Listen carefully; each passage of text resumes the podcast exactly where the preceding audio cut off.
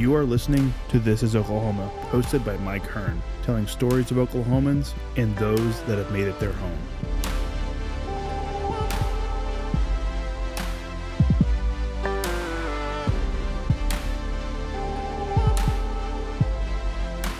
What's going on, guys? Welcome back to another episode of This is Oklahoma. Mike Hearn here, your host, back with another episode. Um, sat across the table from, I think this is, I think you're the first person who's politically, politician, politically work. I don't know the right word for it. You're a politician, right? Yeah.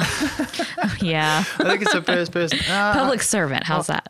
I guess, welcome to the podcast, I should say, Cindy Munson. Yes. I'm really excited about this. Yeah, good. Um, you know, just reading through your bio and just kind of seeing, um, you know, the first Asian American to be elected in Oklahoma, Mm-hmm. and just everything that goes along with you know family's heritage and being that, and same with myself not being from here, and Mm-hmm. obviously my family's not from here, but one day my family will be from here, and and kind of all that goes along with that, you know, um, and just kind of the words that I've spoken, the words I've heard from people who have spoken about you and the great things they say and I'm really excited. I know we've been trying to do this for a long time. Yeah. A very long time.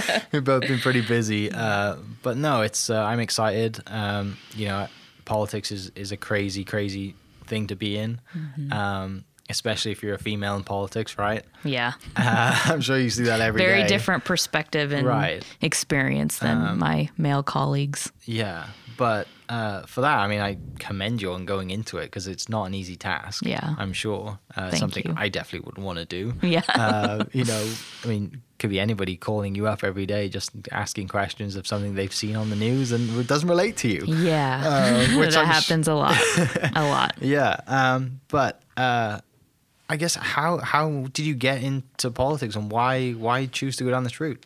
Yeah, that's a very good question. Um, it's sort of a long answer, but I'll start um, just sharing my um, professional background. Before I ran for office, I worked in the nonprofit sector, so um, have always been passionate and interested in uh, finding solutions for people who face really um, great challenges, um, and in particular, women and girls in Oklahoma. So I worked for the Girl Scouts of Western Oklahoma prior to running for office. Um, but uh, you know, looking back in my childhood and the things that I was involved in in high school and college and graduate school, I um, I've always been interested in advocating for women in leadership and have always admired women who were in government and ran for office, regardless of what party they were in. Uh, but like you mentioned, there are no Asian American women elected to office in Oklahoma. And so um, that was something that I had always wrestled with. Um, and you mentioned my mom, well, being Asian, my mom is from Seoul, South Korea. My dad's from Cincinnati, Ohio. So um, my mom's experience obviously is very different than my dad's uh, life experience. But um, when you look at my bio, you don't see what you see in some other politicians, like fifth generation Oklahoman, or, you know, they've lived decades and decades in, Yeah. you know, a certain part of the state. And um, being in a military family, um, even though I spent mo- I have spent most of my life in Oklahoma. I grew up in Lawton. That's where the art um, Right. artillery army base is. Um, and my dad was stationed there when I was four and a half, five ish. Um, so Oklahoma has really been home for me, but I still have always felt like an outsider a little bit because I didn't have extended family here or anything like that. Yeah. So those barriers are very real when you're thinking about wanting to serve in public office, especially in a state like Oklahoma that really values knowing that you've been from a particular community for so many years Right. and generations of your family have lived here. Um, but I also knew that service was going to be a part of my life. I just didn't know what that looked like. Yeah. Um, so I had spent about five years with the Girl Scouts and um, was doing a lot of work in our community programs. So I worked in schools and um, our detention centers at the county level and also at the state level, and then working with um, the Oklahoma City Housing Authority, so in public housing working with girls and their families. And in that experience, I just really started to see the the challenges of poverty and lack of quality education. Um, and jobs for our families, and and I grew up. Uh, my parents divorced when I was in eighth grade, and so my dad raised my sister and I on his own. And um, I just remember very clearly and vividly the struggles that we had financially, emotionally, and uh, we really had to lean on our community Yeah. in order to be successful.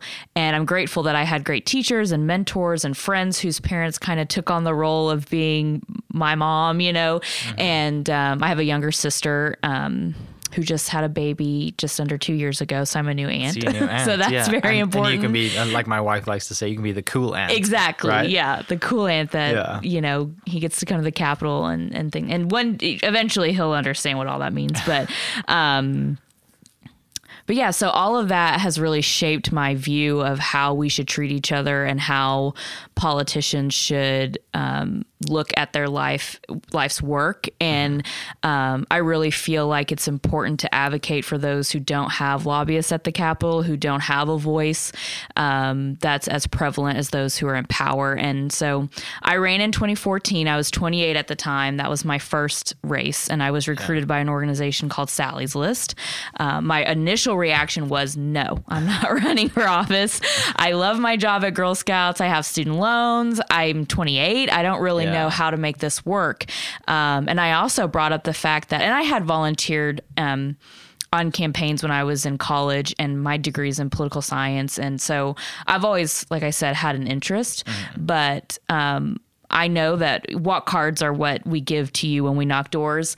And um, when you think about a politician, you can envision what their mail looks like. What do you get in the mail? Family, cute dogs, American flags, you know? Yeah. And I was like, that's not what my life looks like. I'm single. I don't have children. I'm a Democrat. I mean, what is this going to look like, you know? And because I understood the political realities. I mean, um, it, it's tough, and and I can share some of my experience being a Democrat running for office, but in a predominantly Republican seat where no Democrat has ever won before, and Yeah. um, but I knew that that was going to be a challenge. And so originally I did say no, but I was given time and space to think about it.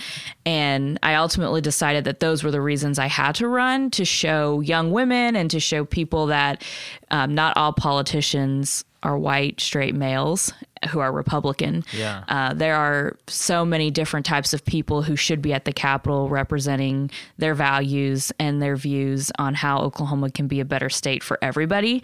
Um, so yeah, in 2014, I knocked thousands and thousands of doors. I was able to raise just a little over seventy thousand dollars.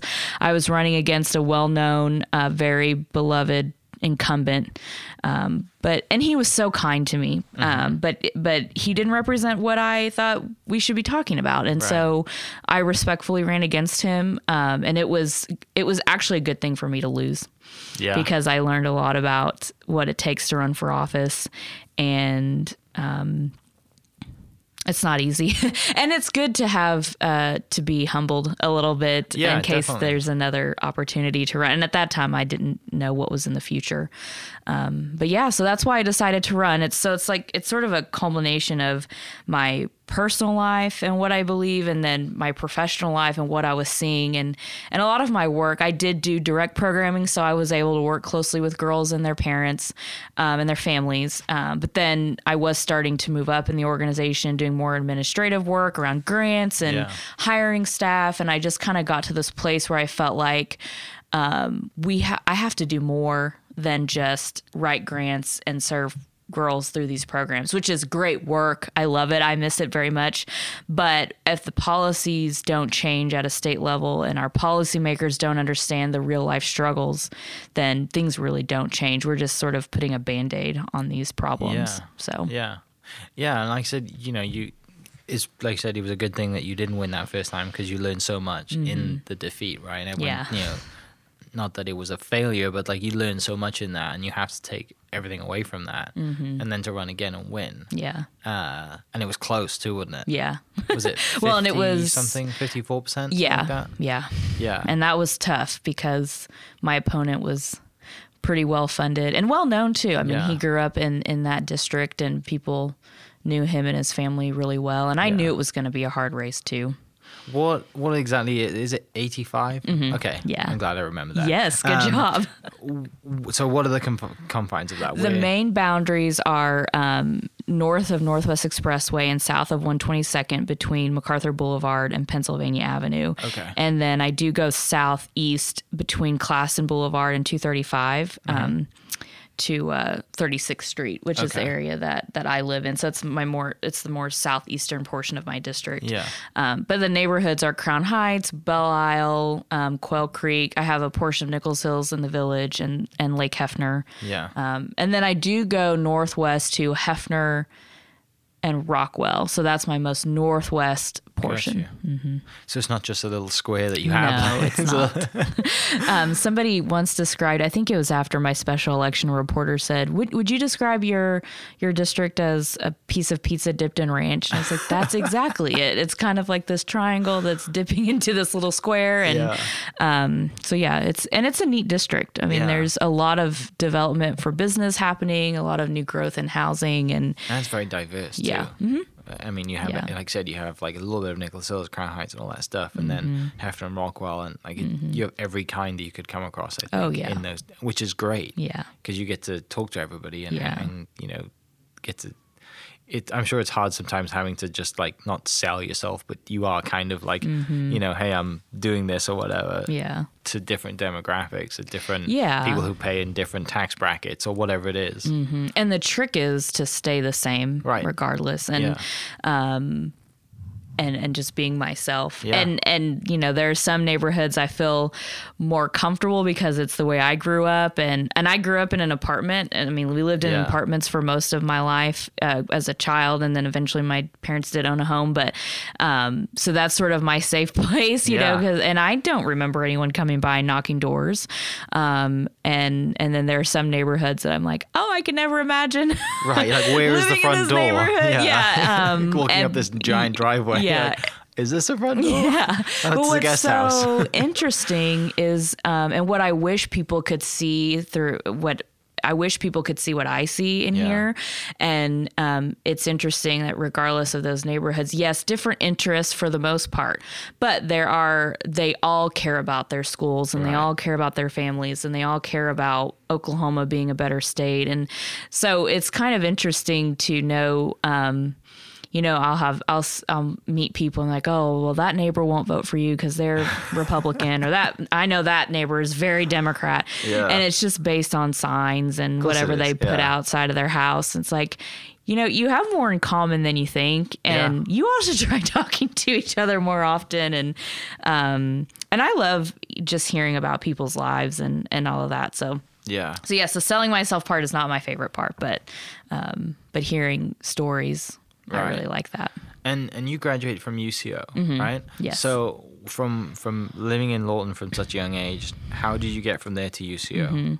Yeah, so neither of my parents went to college, um, and but college was always a primary goal. I mean, that was my dad was always like, I don't care what you do after, just make sure you go to college. Yeah. Um, I UCO was actually the first university I had taken a tour of, and I just felt comfortable there. And um, the tour guides and um, the staff from the recruitment and enrollment office were very vigilant about talking about leadership development and the opportunities to really practice leadership Yeah. at UCO and the smaller class sizes and affordability and all those things. And I promise I'm not trying to create a commercial for UCO here, but it's true. And I just felt at home. Um, you know, everyone thinks they're going to go to OU or OSU, and that's sort of what we all talked about. And I definitely had friends who went to both and went out of state, and and then some that went to UCO. But um, I just followed my heart in that Yeah. moment. That um, I felt like this is where I fit in. I really feel like I can already trust the staff members here, and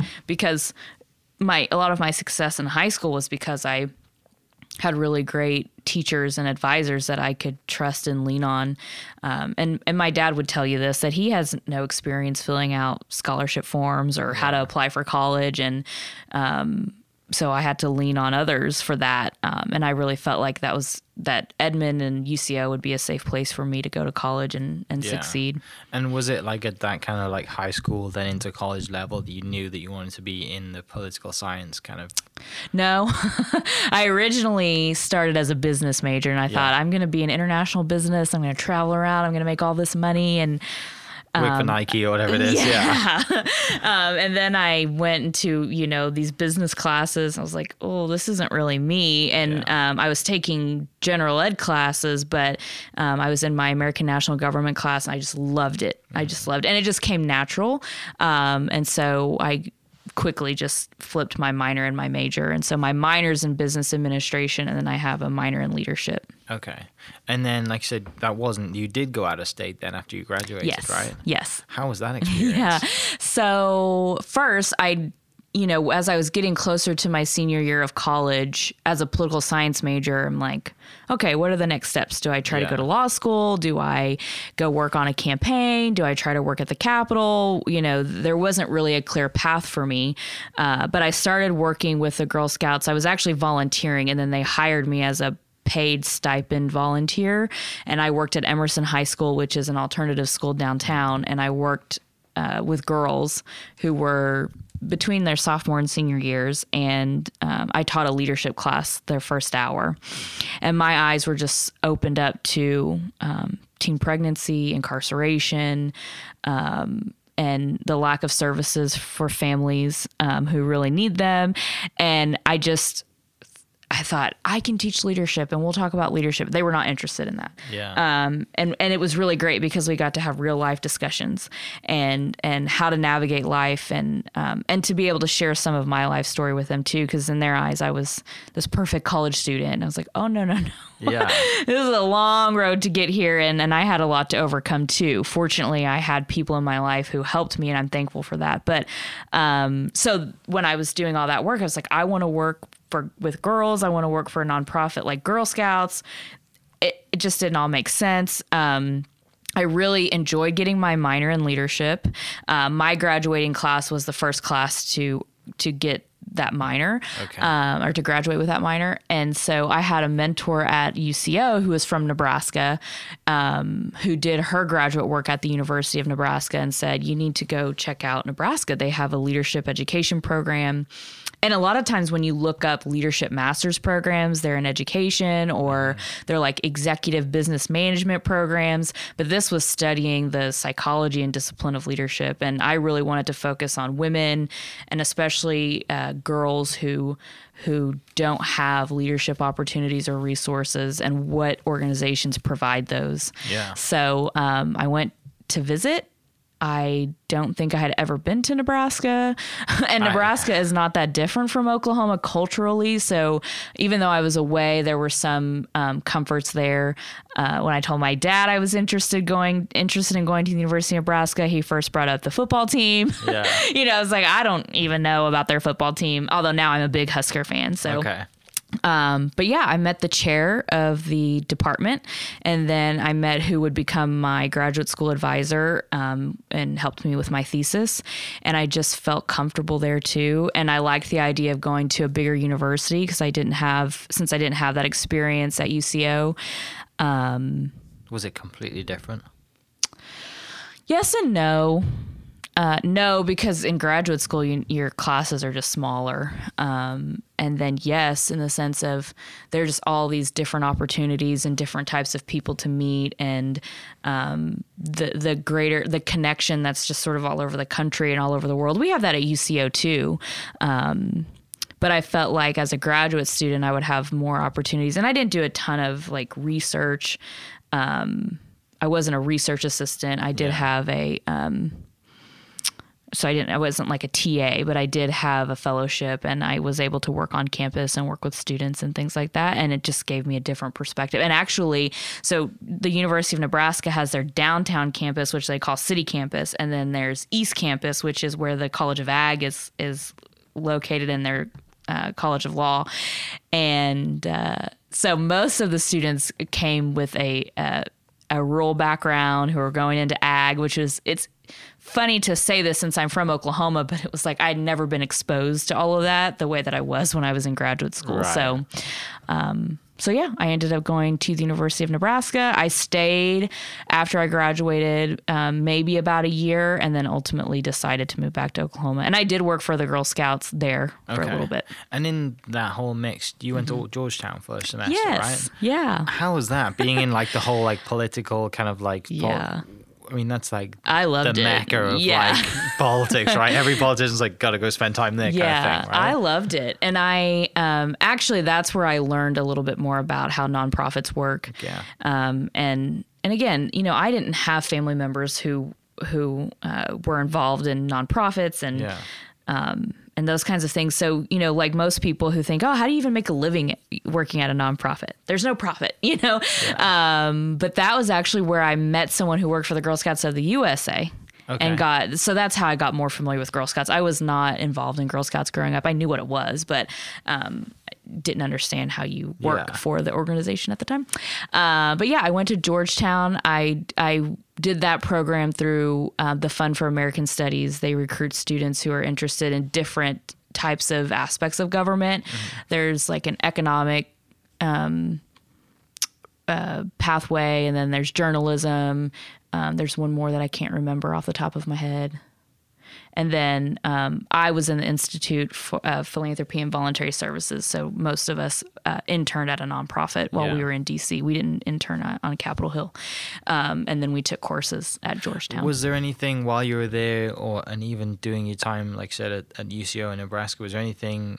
What was like, yeah, I guess U.S. politics like at that time? What what years was that? That was so I graduated college in 2008. So Obama was getting ready to be elected. So when my first real year of graduate school, then. oh yeah, Yeah. I I mean I've I like Hillary Clinton and I su- supported her in the primary in 2008 and um, Barack Obama actually came here. Um, Andrew Rice brought him here to an event, Yeah. and I got tickets. And I was like, I'm, I mean, I'll go hear him, but I'm not going to be into him. You know, Yeah, I'm yeah, Hillary yeah. Clinton all the way. Yeah. And uh, I went to the event, and I told someone who was standing next to me, I was like, uh oh, I think I like him. um, and you know, and once he won the primary, I was behind him. And Yeah. actually, I remember exact the election day. My roommates were at a conference, um, so I was home by myself. And when all the results were coming in, I sat and watched CNN on my couch by myself, crying, and immediately told my dad, "I have to go." To his inauguration. I have no idea how to make that happen, but I have to go. Yeah. And my dad said, Well, we'll figure it out. And so I got a plane ticket for Christmas. And then um, I had a friend, friends who lived in DC that I um, knew because of my program when I was Yeah. there. Um, and so, yeah, I started my trek at 3 a.m., freezing cold, uh, January. Is it 20th or 21st? I know that's bad, Yeah, but I- when the president gets inaugurated, I- um, You would know more than me, 2009. And uh, I, yeah, freezing cold. And it was the most, I mean, it was just amazing. I was hugging people I'd never met. Um, Yeah. I was waiting in line with my friend to eat at Ben's Chili Bowl, which is like a very popular, famous chili place in DC that Barack Obama loves. Okay. And uh, there was this family behind us. We all ended up eating together. Um, it was a really hopeful time, and Yeah. it was pretty neat.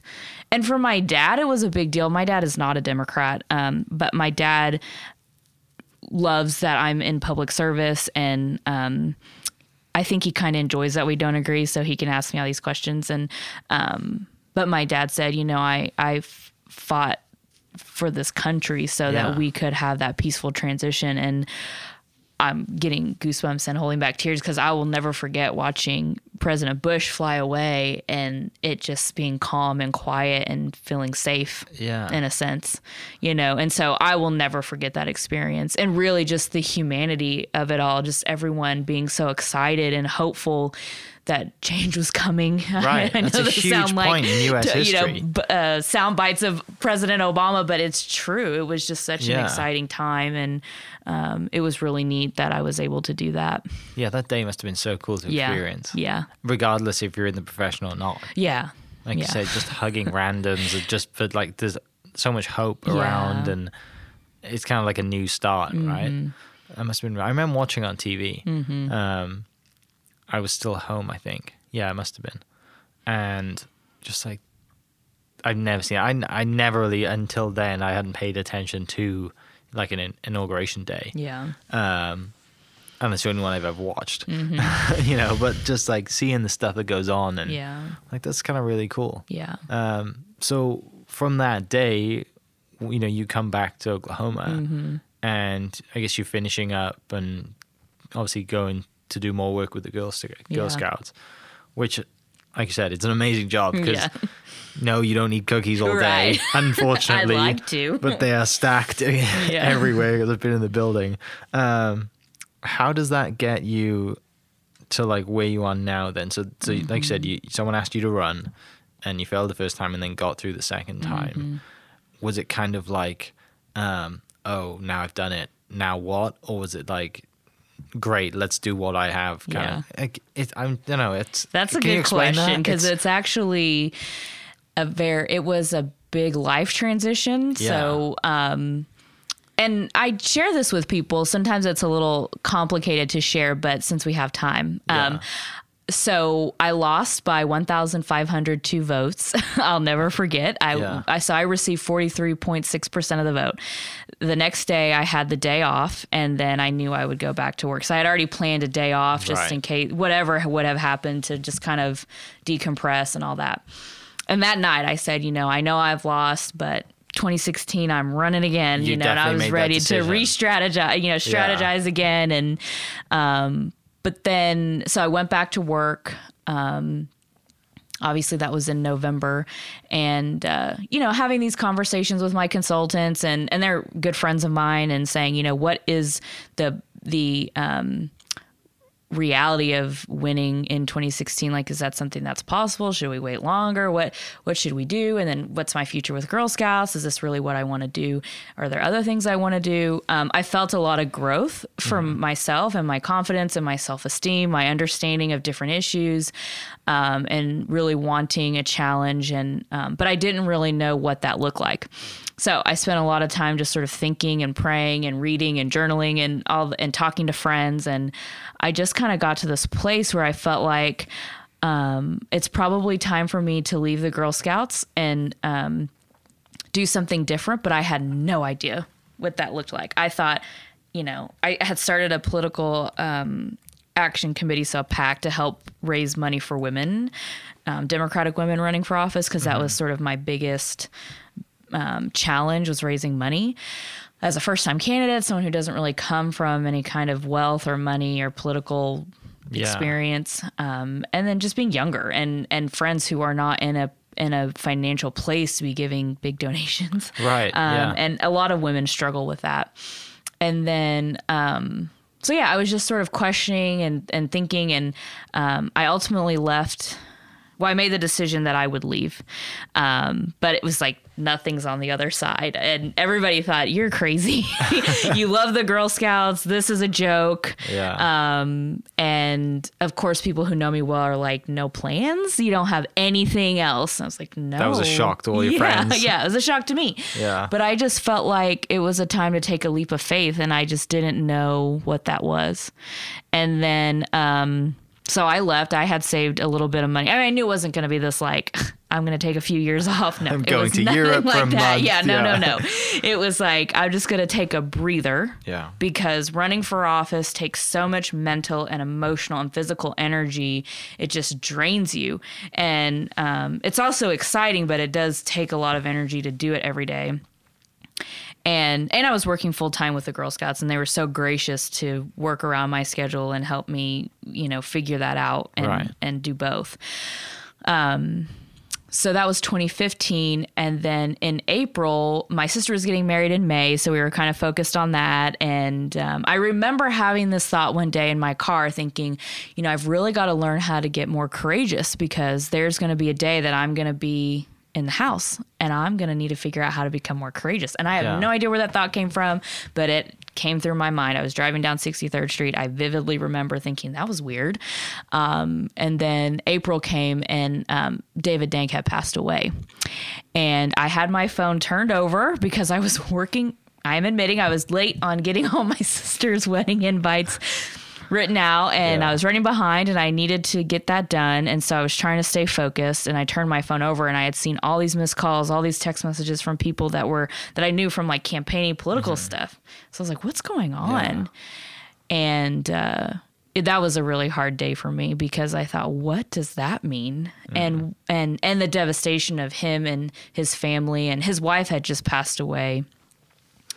I guess two years before that Yeah. Um, and and just the fact that everyone's like what are you going to do and it's like first of all i'm very much processing this i have no idea what's going on and um I have a ton of handwritten notes to right, write. and my sister's getting married and that's really my priority right now yeah. um, but the governor had announced that there would be a special election so you kind of had to make a quick uh, Oh, uh, really? decision and it felt really there were moments where it just felt kind of cold and weird and um, but i just felt like this may be something i need to do because everything is in place we just have to basically like turn on the on switch yeah.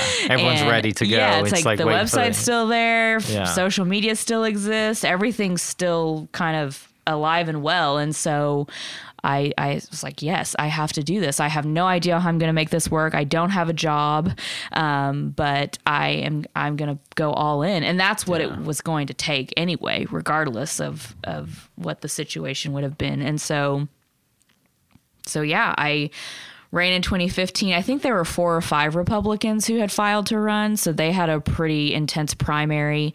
Um, so my days looked like so. It started in May. The election was September 8th. Um, so it's not like this full year. You don't have that much time. Um, so every day I did call time from like nine to three, which is cold calling in a sense, Yeah. but fundraising on the phone. And then from three till sundown, I knock doors every Yeah. day, every day. No day off, barely, barely some time off on Sunday, and um, but I just felt so energized and Yeah. excited, and couldn't believe it. I mean, the first couple weeks were very difficult for me emotionally. Like I said, people and myself included really respect David Dank and the work that he did. He was sort of this. Uh, there were some things we did agree on too, as much as there were things that we disagreed on. But he he was not the type to just follow the party, and people really really valued that. And in my district, they value that. They want someone who thinks independently. They want someone who stands up for what they believe in, even if they disagree. And so. So yeah, it was the first couple weeks were really tough. Yeah. What's, I mean, how many doors are you knocking a day? Oh, hundreds. yeah. um, you know, my first race, I I knocked somewhere between ten thousand to fifteen thousand doors on my own, and then and that was a span of like a year and a half. And then in um, And it's not like, it's hot. yeah, it's it? hot. It's the middle of the summer. yeah. So my special election was summer. yeah. It was it was brutal, um, but. It was it was obviously worth it, I guess. And Well, ye- it was yeah. worth it. Some days it's like, was it worth it? I'm just thinking about like m- m- my hands or my knuckles if I have to knock Yeah, that many yeah, doors. yeah. Luckily, there's latches Yeah. or whatever, but And the summertime can be really tricky because people are on vacation, they're not thinking Right. about it and and the special election date landed the day after Labor Day. So people are not thinking about Mm-hmm. an election. They're thinking about the last summer vacation, last time, you know, before we really get into school mode Yeah. and, and things like that. And so it we had to be vigilant about um, making sure people even knew an election was going on. And my district has a pretty high voter turnout and people are educated and active in the process. So Yeah. that was a huge plus. Um, but my job was to make sure that I I was talking to as many people as possible. And at this point, this was just a different election. This now is an open seat, it, and it was less about um, just political party. It was about you know who who do you want to represent you. This is a whole new generation of leadership in a sense, and so. Um, and knowing that if I won, I would have to turn around and run immediately Yeah. again. So yeah. So I have like, been running for office since 2013, like 2014, 15, 16, 18, 2020. I mean, Yeah. it's just been kind of a crazy. My life has just like flown by. But clearly, it's a passion. You love doing it. Otherwise, you wouldn't be doing it today. Mm-hmm. Yeah. Yeah, I really love I really love campaigning. I really do like talking to people and I like hearing it's interesting to hear people's perspectives on what they think is going on at the Capitol or what they hear, how they perceive it. Um, and I think that the door knocking has built a lot of trust. So I know we were kind of joking that I, I do regularly get emails and calls about things that I don't have control over, but they I think they know they can reach out and will help um, as much as we can.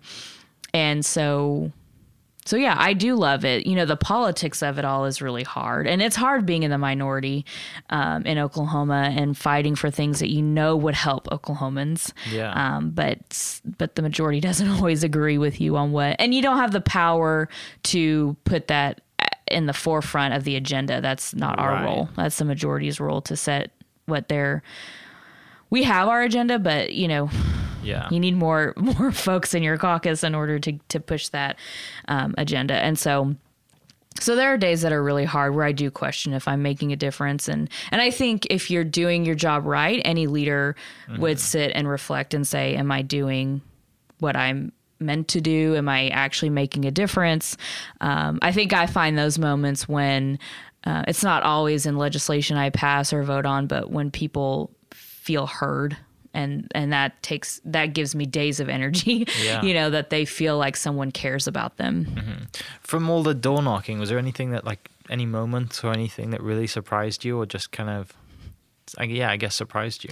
Yeah, in the beginning, it was really interesting to me how many times and how frequent or how frequent people would ask me, "What is your political party?" That as their first question. Yeah.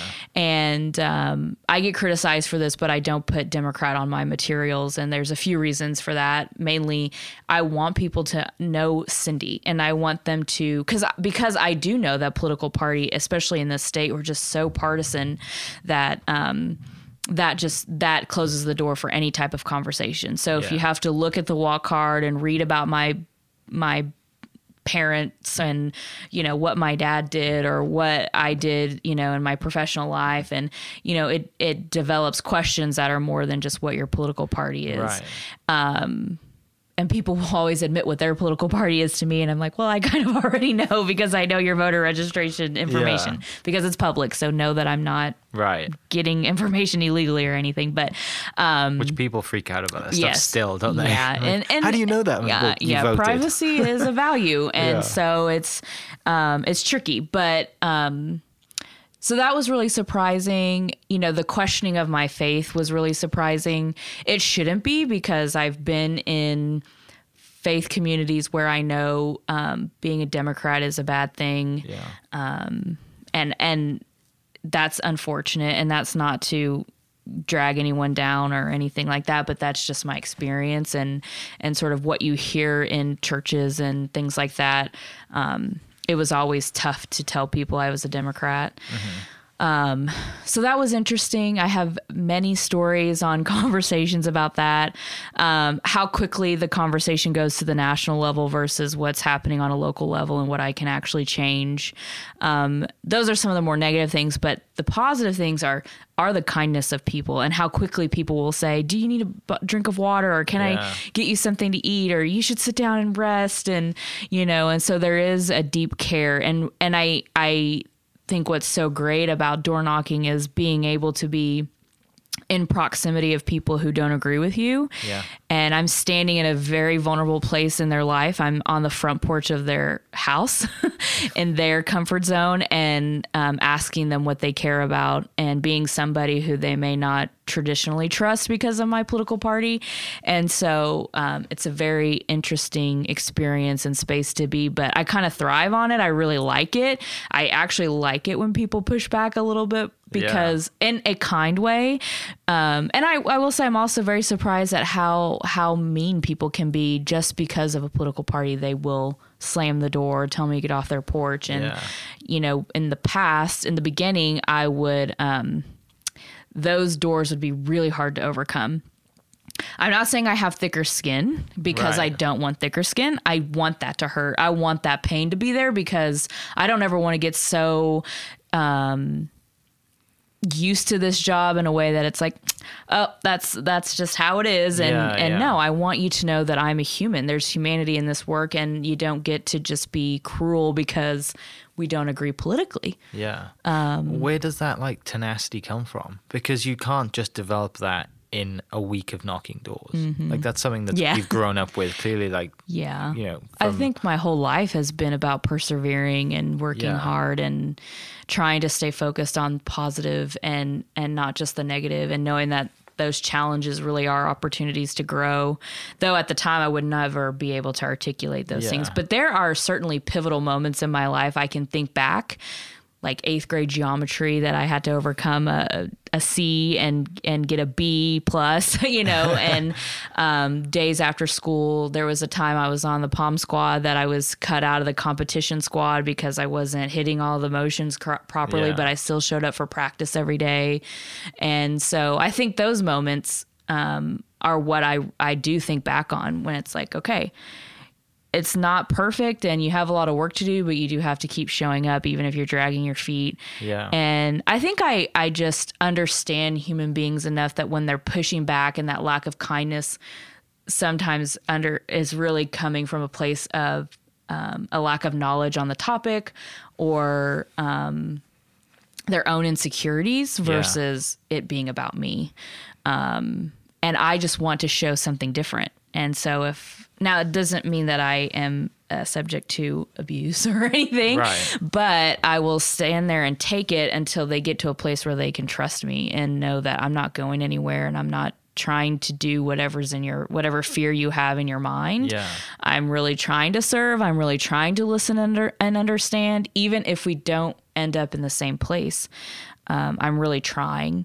Yeah. And most things that I vote on and that we tackle at the Capitol are not what people, um, like the things I have to think about and consider are the real life people in my district, not the philosophical differences that we have. so Yeah. arguing about that and not getting to know each other is actually counterproductive. yeah. But Are you the oldest or the youngest? of my family, oldest, yeah. You are the oldest. Yeah. Does that kind of? And I, I'm the oldest as well, and I'm having a younger brother and youngest siblings are always Mm-hmm. like the feisty ones kind of thing, and my brother definitely is. Um, reason I asked that was like trying to lead in to see if being older and like I said, your parents divorcing. Was that what led you to kind of be become a leader from a young age and Mm-hmm. just kind of naturally take to leadership? Yeah, Yeah. yeah. I'm, um, yeah. I, you know, I just kind of assumed the role of needing to be mom. Yeah. and needing to be an example for my sister and um, helping my dad as much as I could. And my sister and I are five years apart, so Yeah. you know, once I started driving, I could really help out with the things that she needed to do and and and be dropped off and dropped off and picked up and all that kind of stuff and um and I think that happens, especially as children, when you go through adversity like that. You figure out what your role is, so you can survive and and Yeah. um, and cope with what's going on. Um, but yeah, I think leadership is something that does come natural for me. There are times where I have to tell myself you need to lead differently. It doesn't mean you're at the front or you know Yeah. you need to take the sideline on this one or be more of a follower and hear and listen and understand. And but leadership is a value for me and something that like I mentioned at UCO that was just such a huge um that was a really important component that that the administration at the time and now but at the time really wanted integrated in our curriculum and and that's why the leadership minor um, was developed and and so I take leadership very seriously I think if you're in a leadership Yeah. role even if it's politics um, there is something different about leading versus power and management um, Yeah. leadership to me is is the heart of what you do and caring for people and even if you disagree figuring out a way to move forward together and not get so caught up in, in Yeah. the conflict but And it's not just like it's not just people who are in, like I said, people who are in power that are leadership. Like it's in every part of anybody's life. Uh, Yeah. And it's quite funny with the timing of this interview because I just got done listening to um, Extreme Ownership, the book by um, Leif Babin and Jocko Willink from the SEAL Team stuff, and they you know they break down all their leadership stuff, and it's really interesting like how they apply it to business and how they apply it to daily lives. Mm-hmm. and it, it's kind of a mind shift, isn't it? And then Yeah. you know you you apply that to, like I said, it's not just the CEO who's dealing with a company or yourself in the position that you're in. It's you know the mum on it daily life that she's got to lead her kids, mm-hmm. and I think people see leadership as a, a bad word, don't they? It's just seeing it in a good light and changing the meanings or changing how they view that word and like you know what do you mean like leading her kids well the kids have got to grow up one way and they need to look at someone right, Right. and you have to be that light and this is just really interesting and there's a lot of things that go into leadership that people don't even think about Right. uh, and I think, like you said, from leading from a young age and, and having the people around you, and then having that experience at the school that you went to to see the Mm-hmm. kids and have those real conversations, it all makes sense to where you are now, right? yeah. It all kind of it's weird Yeah, how that all works, weird. doesn't it? Like you bring it together and you're like, "Whoa- Yeah. whoa, really? Yeah. You know? Well, and to your point about anyone being a leader, and there's different, you know, leaders. Leadership is necessary in all aspects of our lives. What was so eye opening when I worked with the girls at Emerson was that I said to them, and as I worked through the Girl Scouts, you know, all those years I was there, I would tell girls, "You are leaders," and they'd say, "No, we're not." yeah. and and we have to shift that especially for young women so that they'll pursue leadership opportunities as they as they get older and decide that what their professions are and regardless of what the industry is. Um, and to when you instill that leadership potential in somebody they or help them see it they you act differently you do things differently you you you um, envision things for your life a little differently and so that was always my main focus when i worked with the girls at girl scouts and even when i had an opportunity too to train volunteers and what i saw uh, missing was that even our volunteers who are troop leaders leader is in their title Yeah. they didn't think of themselves as leaders. And so I would always start my trainings off saying, You are leaders of our community. People look to you. You may not be the mayor and you may not be a state representative or whatever is in your mind that a leader is, but you are someone who is trusted in the community, who obviously has the ability to um, make things happen. And so they will come to you, whether there's Yeah. your girls' parents in your troop or others in your church or community or whatever. And uh, it was so eye opening to me too to have um, some women who would say, "I don't, I'm not a leader. I'm just doing this because my daughter wants to do Girl Scouts." Yeah. like it's so much bigger than that, you know. And and I just love when people realize that about themselves. Yeah, definitely. It's really cool to see, isn't it? Mm-hmm. Especially like I said from a young age, and and I've had on the podcast um, uh, Justin Rader, who uh, I hope he's listening because he's an awesome dude, and if you are listening, thank you. um, he has a martial arts school and he teaches kids martial arts. And when we did the podcast, he was talking about this one uh, specific little girl who. Uh, from a young age, you know, he, he was busy and he always gives them leadership roles and stuff and is big on leadership.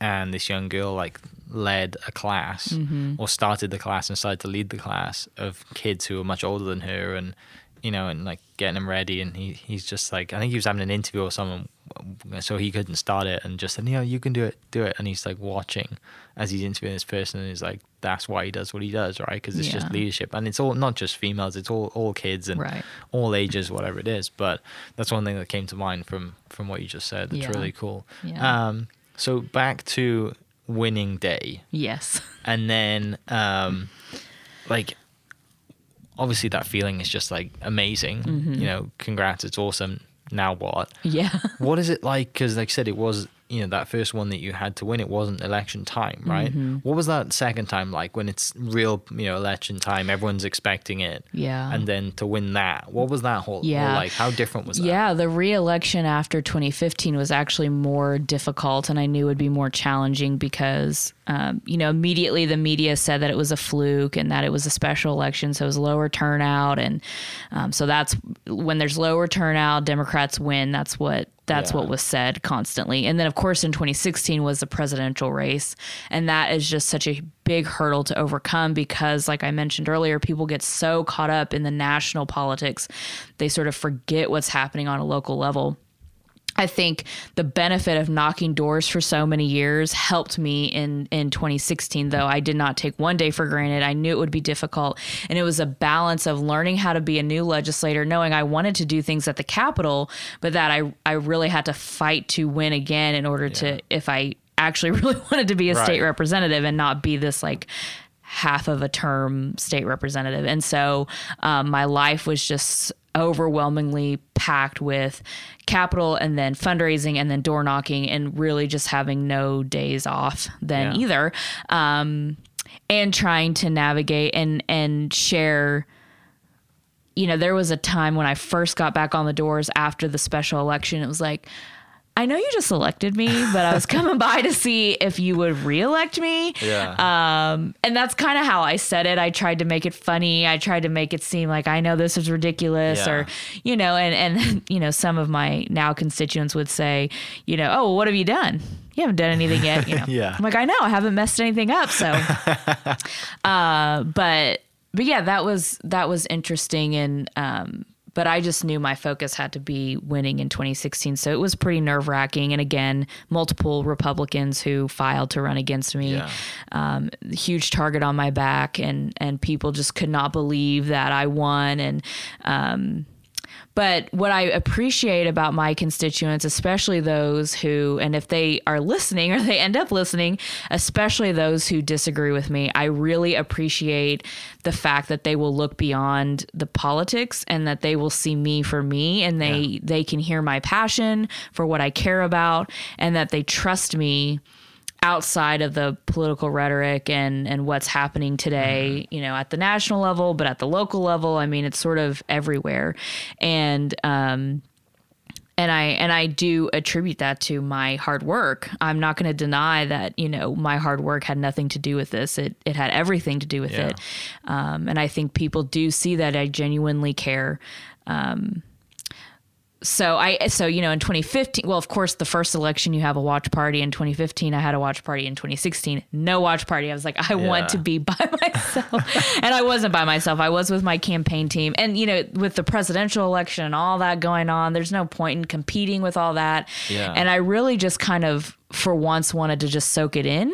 Um, and I felt good about it. I felt confident about it. But you always have elect I can't explain or maybe I can, or maybe you would understand with maybe other life experiences, but election day nervousness and anxiety is a whole different feeling I've never felt before Yeah. until I started running for office. And, um, but I felt good going into that day, and I I knocked door on election day to keep myself occupied. But also, you know, there are people who legitimately forget. I mean, life happens, Yeah. and they're like, "Oh, thank God you came by because I wouldn't have voted."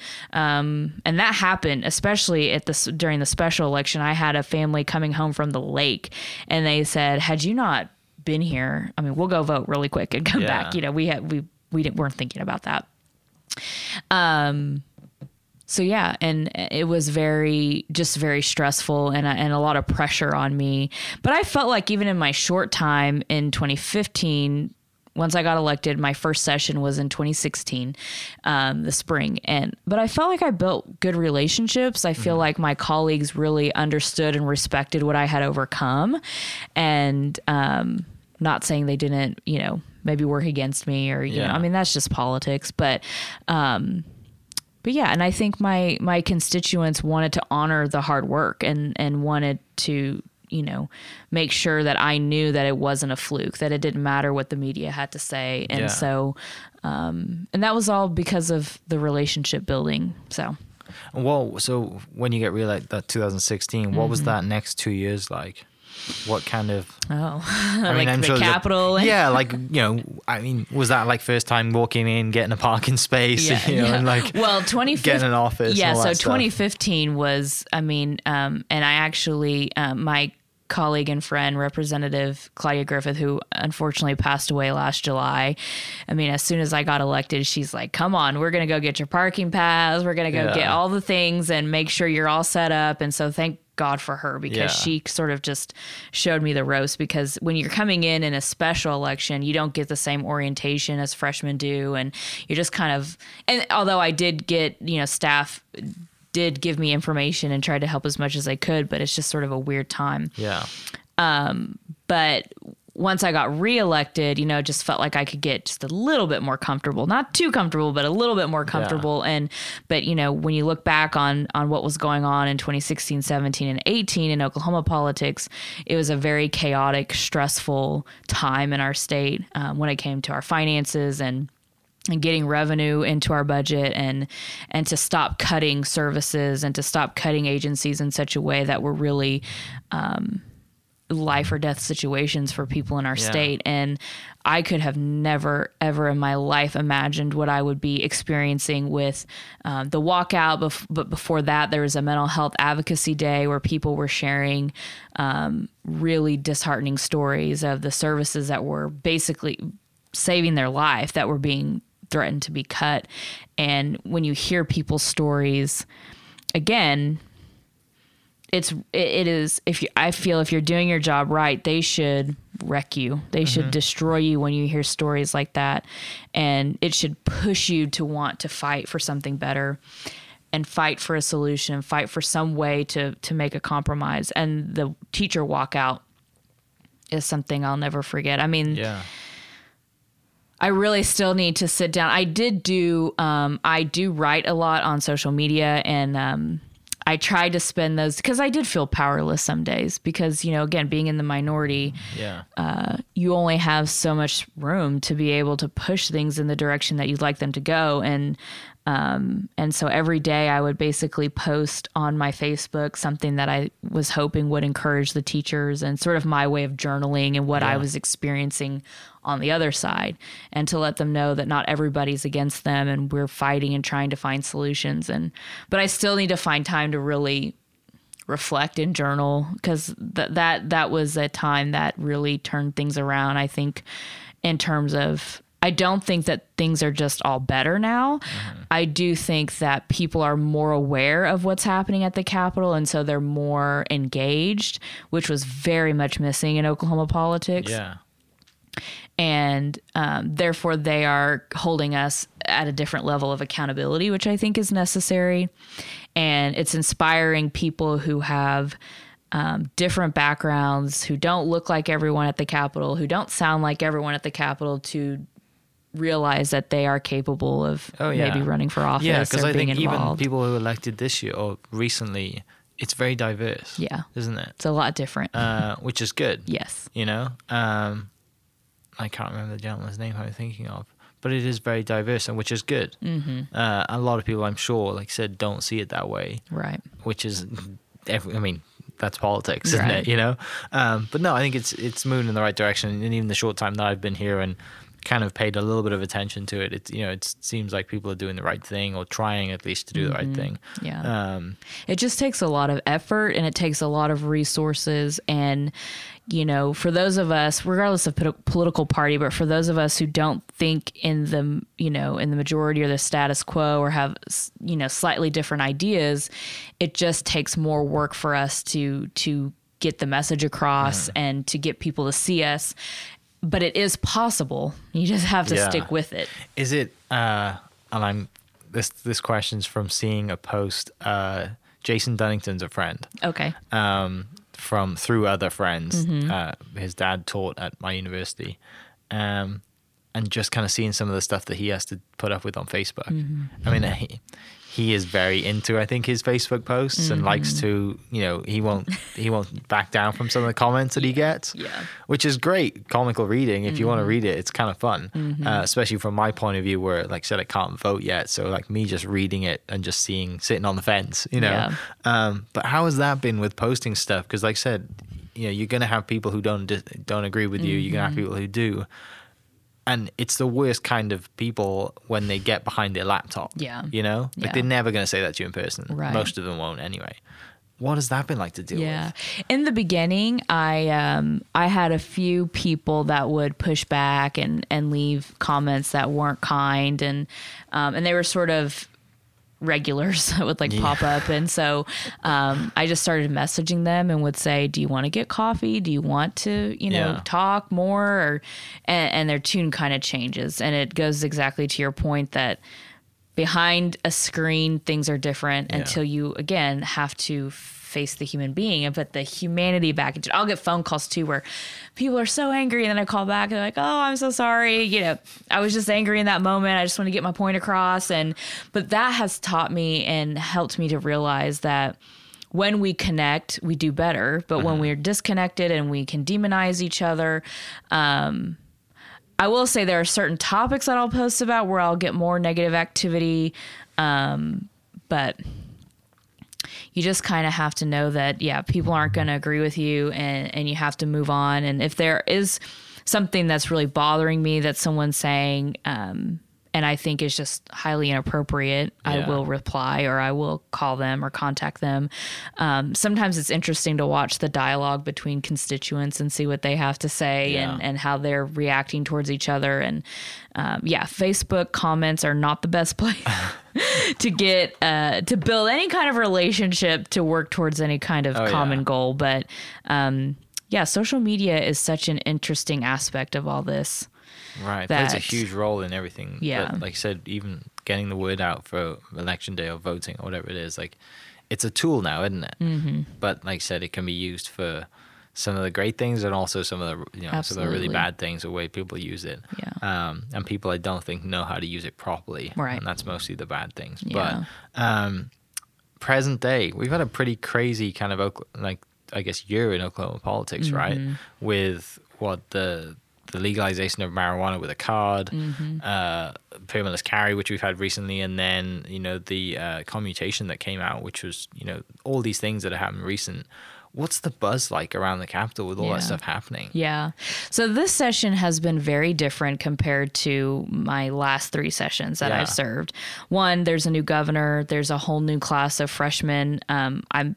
I think in the house we have 50 something. I think almost half, or that may be the total in the entire building. But, but that's a lot of new members. That's a lot of um, uh, fresh faces who and and people who just don't have that um, experience of being in the legislature when we were having some really difficult times. Yeah. which is nice. So it sort of changes the energy and the culture of what's going on, and um, but at the same time, um, we are in a better place financially because of all that hard work, because of that back and forth, and and just some days terrible, terrible days. Um, and now we sort of get to reap in those benefits, you know. But um, there's still so much more to do. We're nowhere near where we should be because when you look at agencies and the services that they provide, many are not at back to the place where they were about a decade ago before we started experiencing all these revenue failures and, Yeah. and really um, starting to get into a bad place financially as a state. Um, and there was this, um, you could sense there was this desire to work together because many people did get elected after the walkout who'd experienced the walkout who were teachers or who had been there advocating for teachers.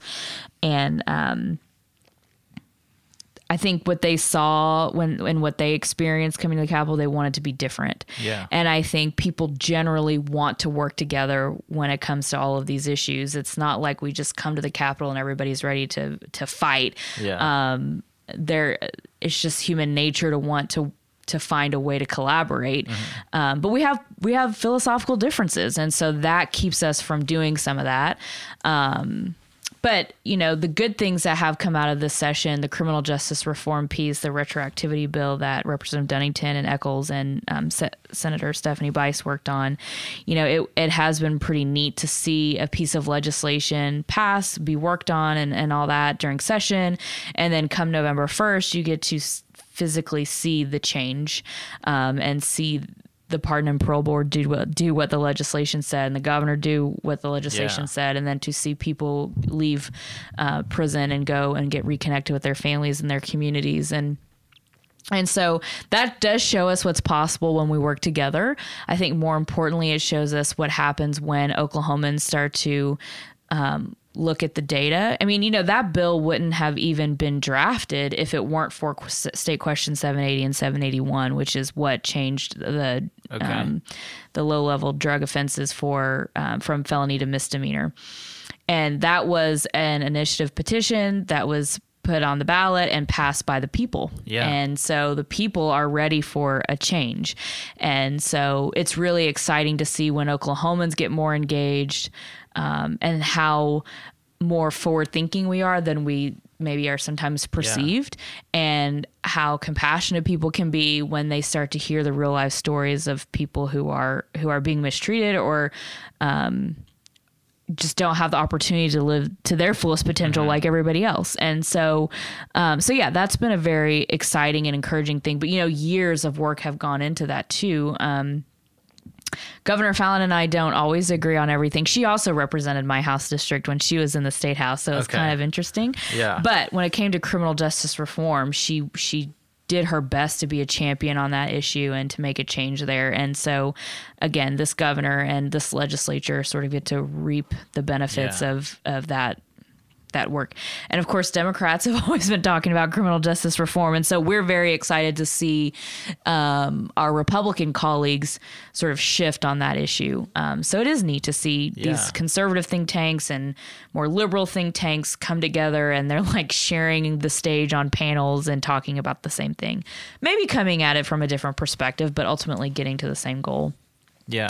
Same thing with medical marijuana. Um, you know, everyone said that wouldn't pass. Because it has to go to ballot to be like fully legal, right?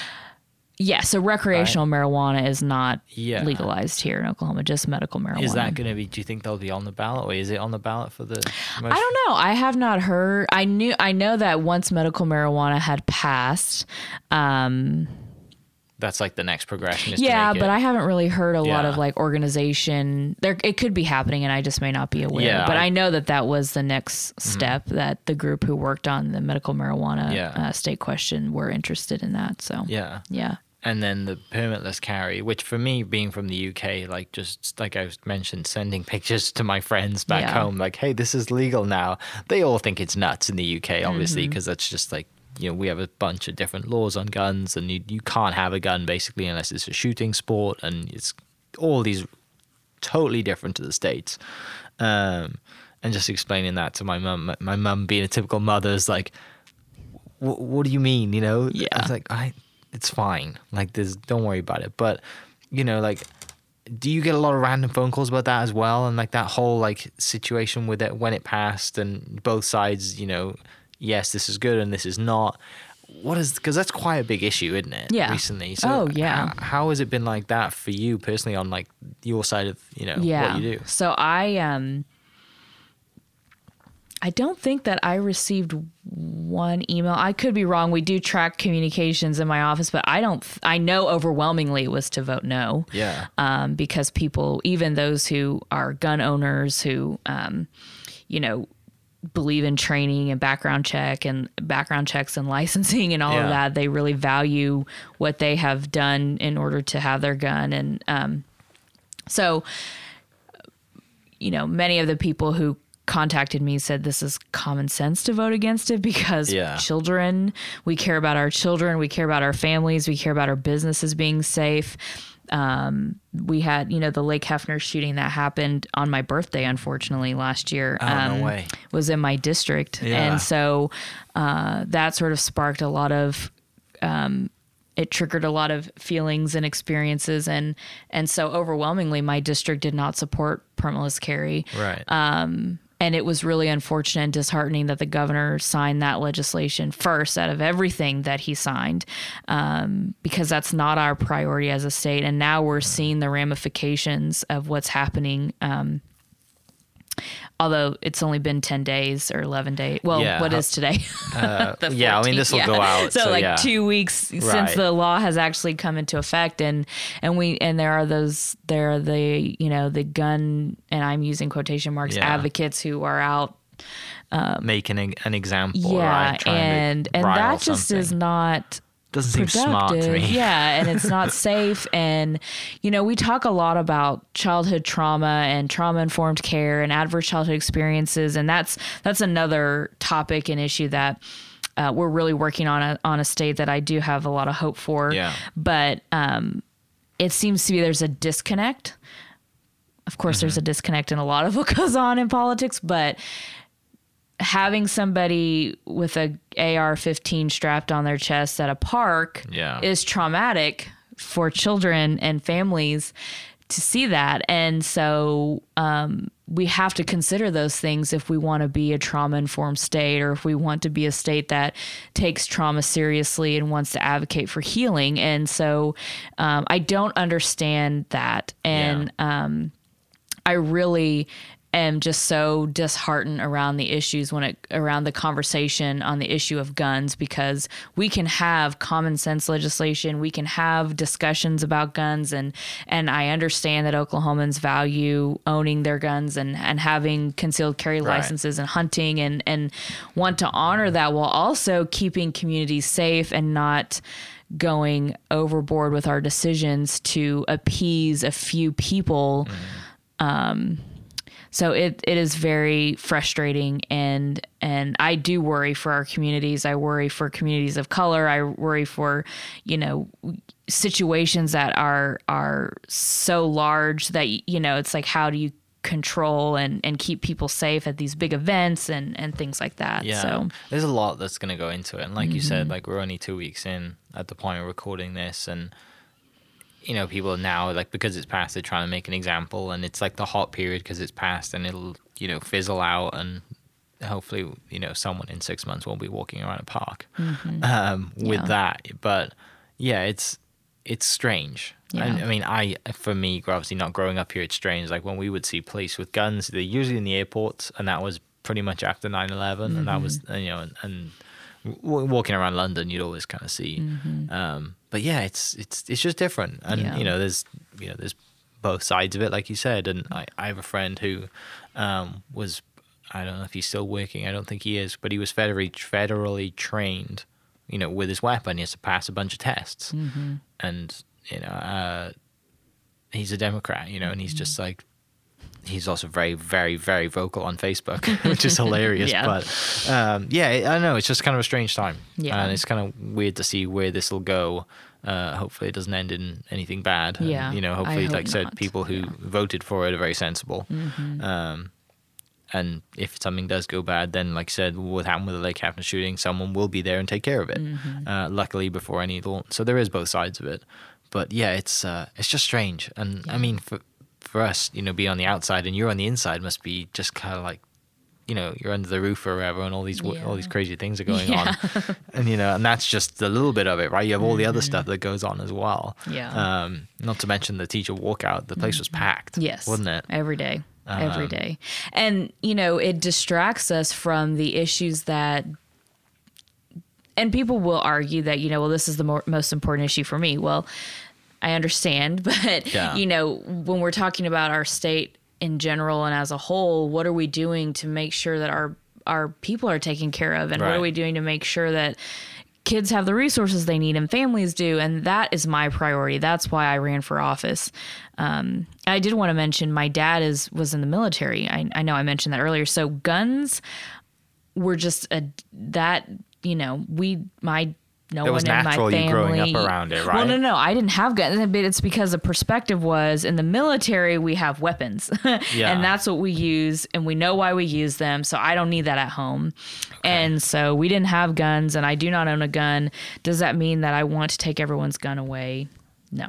Yeah. but i want to be smart about what we are what decisions we're making because there is there are consequences to our decisions and we are getting ready to face them in fact i had a constituent reach out who at a restaurant in my district there was a gun in the bathroom or something yeah. so it, it's situations like that that parents are now having to think. You know, Yeah. there's already so many things that parents have to think about for their children and their safety, and and, and now it's that extra layer of we are we have legalized allowing people to have guns just out in the open everywhere, no matter what. Who cares? Yeah. it's just not safe, Right. and, it's, not about gun rights. It's No, it's just about general safety. safety. And like I said, it goes back to the whole like goal of where you want to take this state, or where this the people of the state want to go with not just the one law that passed, with everything. Mm-hmm. And it goes back to like the leadership of it and how do you all come together and take this in the right direction, rather than just focus on one thing. Mm-hmm. Like you're focusing on one thing over over everything else Right. you know, and that could be good things and bad things for whatever party you're at. You know, Right. it's just like everyone just focuses on this because it's just a huge dish issue, I guess, Right. but then forgets about whatever it is the teachers or you know the kids or what you know little things Mm-hmm. Yeah. that they think is little things but in the grand scheme of things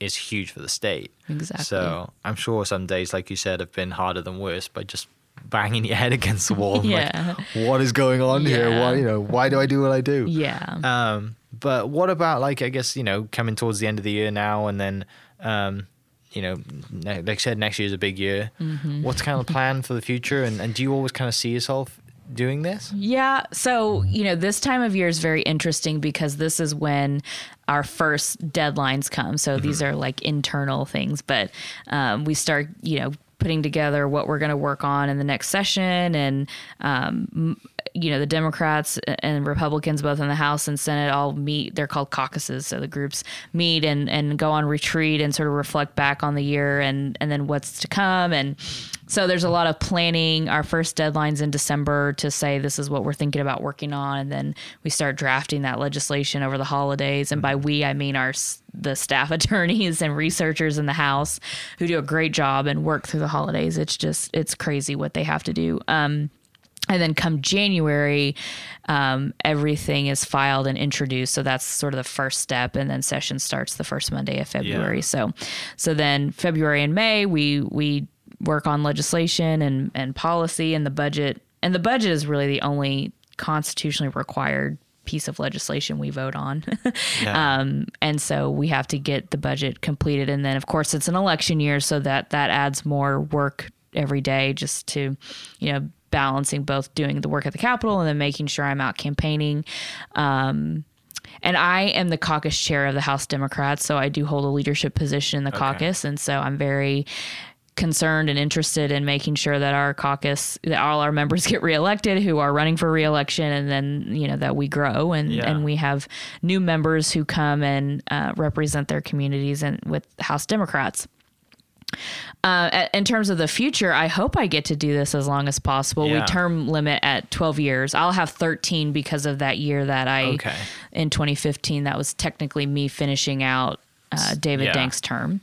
And so, yeah, I mean, like I mentioned, there are days that are very difficult, and there are days that I question what I'm doing and why I'm doing it because there there are days where you just can't find a solution or you know think about your work day and you're like okay well what did i accomplish today Yeah. some days th- that's hard to find and i have to dig deep to figure out what it is that i accomplished but i i do really feel like this is something i'm meant to do and i have no idea what it looks like past the house Yeah. um, i do get that question a lot um, I have no idea. You know, I, I sort of just trust the path will appear once I get closer to the end, I guess. Um, but I really do, I do love being in the house and I love my colleagues who I get to work with and I love seeing the change and I love seeing you know, especially women when we doubt ourselves and but then we stand up and fight for what we believe in and we fight for our values. It's just so inspiring to see and um, I'm I'm good talking f- like this conversationally and and but you know I just get this weird nervousness when it's time for me to get up and debate and you know it's like I've done my research I've done my work I've Yeah. written out the what I, the words that I'm going to say but you understand the power in standing up on the house floor and and and sometimes that just kind of overwhelms me. But when i see other women doing it i just feel like you know if they can do it i can do it and we support each other. And so the increase of women helps at the capitol regardless of what side of the aisle they're on. And and of course my goal is to get more women elected. Um so yeah i'm i'm excited about the construction going on at the capitol a lot of that will be different once we get back next year Had it started when you first moved in? Mm-hmm. So it's literally yeah, been a lot of it has been enti- exterior, and then some of the like not so fancy aesthetic things that you don't see, like the rewiring Yeah. and and all of that. Um, although I got an insider look once I first got elected, you know, some of these spaces that have been improved have just been incredible. But now Mm-hmm. we get to experience, you know. Updated offices and, and things like that that we're really needing to happen in order Yeah. for the building to be preserved. Um, to go into its next hundred years, and Yeah. you know, um, and it's important that we take care of the building. This building is not just about politicians and where we office. This is the people's house. They should um, be able to walk into a building that's safe and not crumbling and and all of that. And so, so that's very exciting. And um, I I have just had a tough personal year, so I'm very much looking forward to 2020. And I think a lot of it is just a culmination of you know everything I've been through in my elections and just learning to take time for myself and take care of myself and slow down Yeah. um, and really remember who Cyndi is and get back to the things that make me feel like a whole person.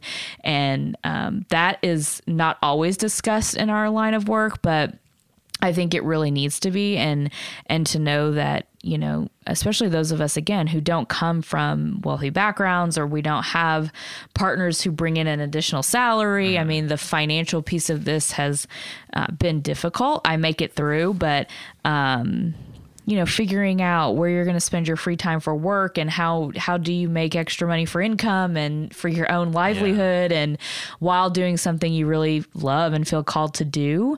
Um it, it can wear you down Yeah. and so I try not to focus so much on that and I am grateful I have great friends and people in my life who um support me as Cyndi and and help me through those difficult times Yeah. but What, what so what outside of work what what stuff do you kind of do to just like release have mm-hmm. fun and Yeah. like I said you have great friends what's Yes.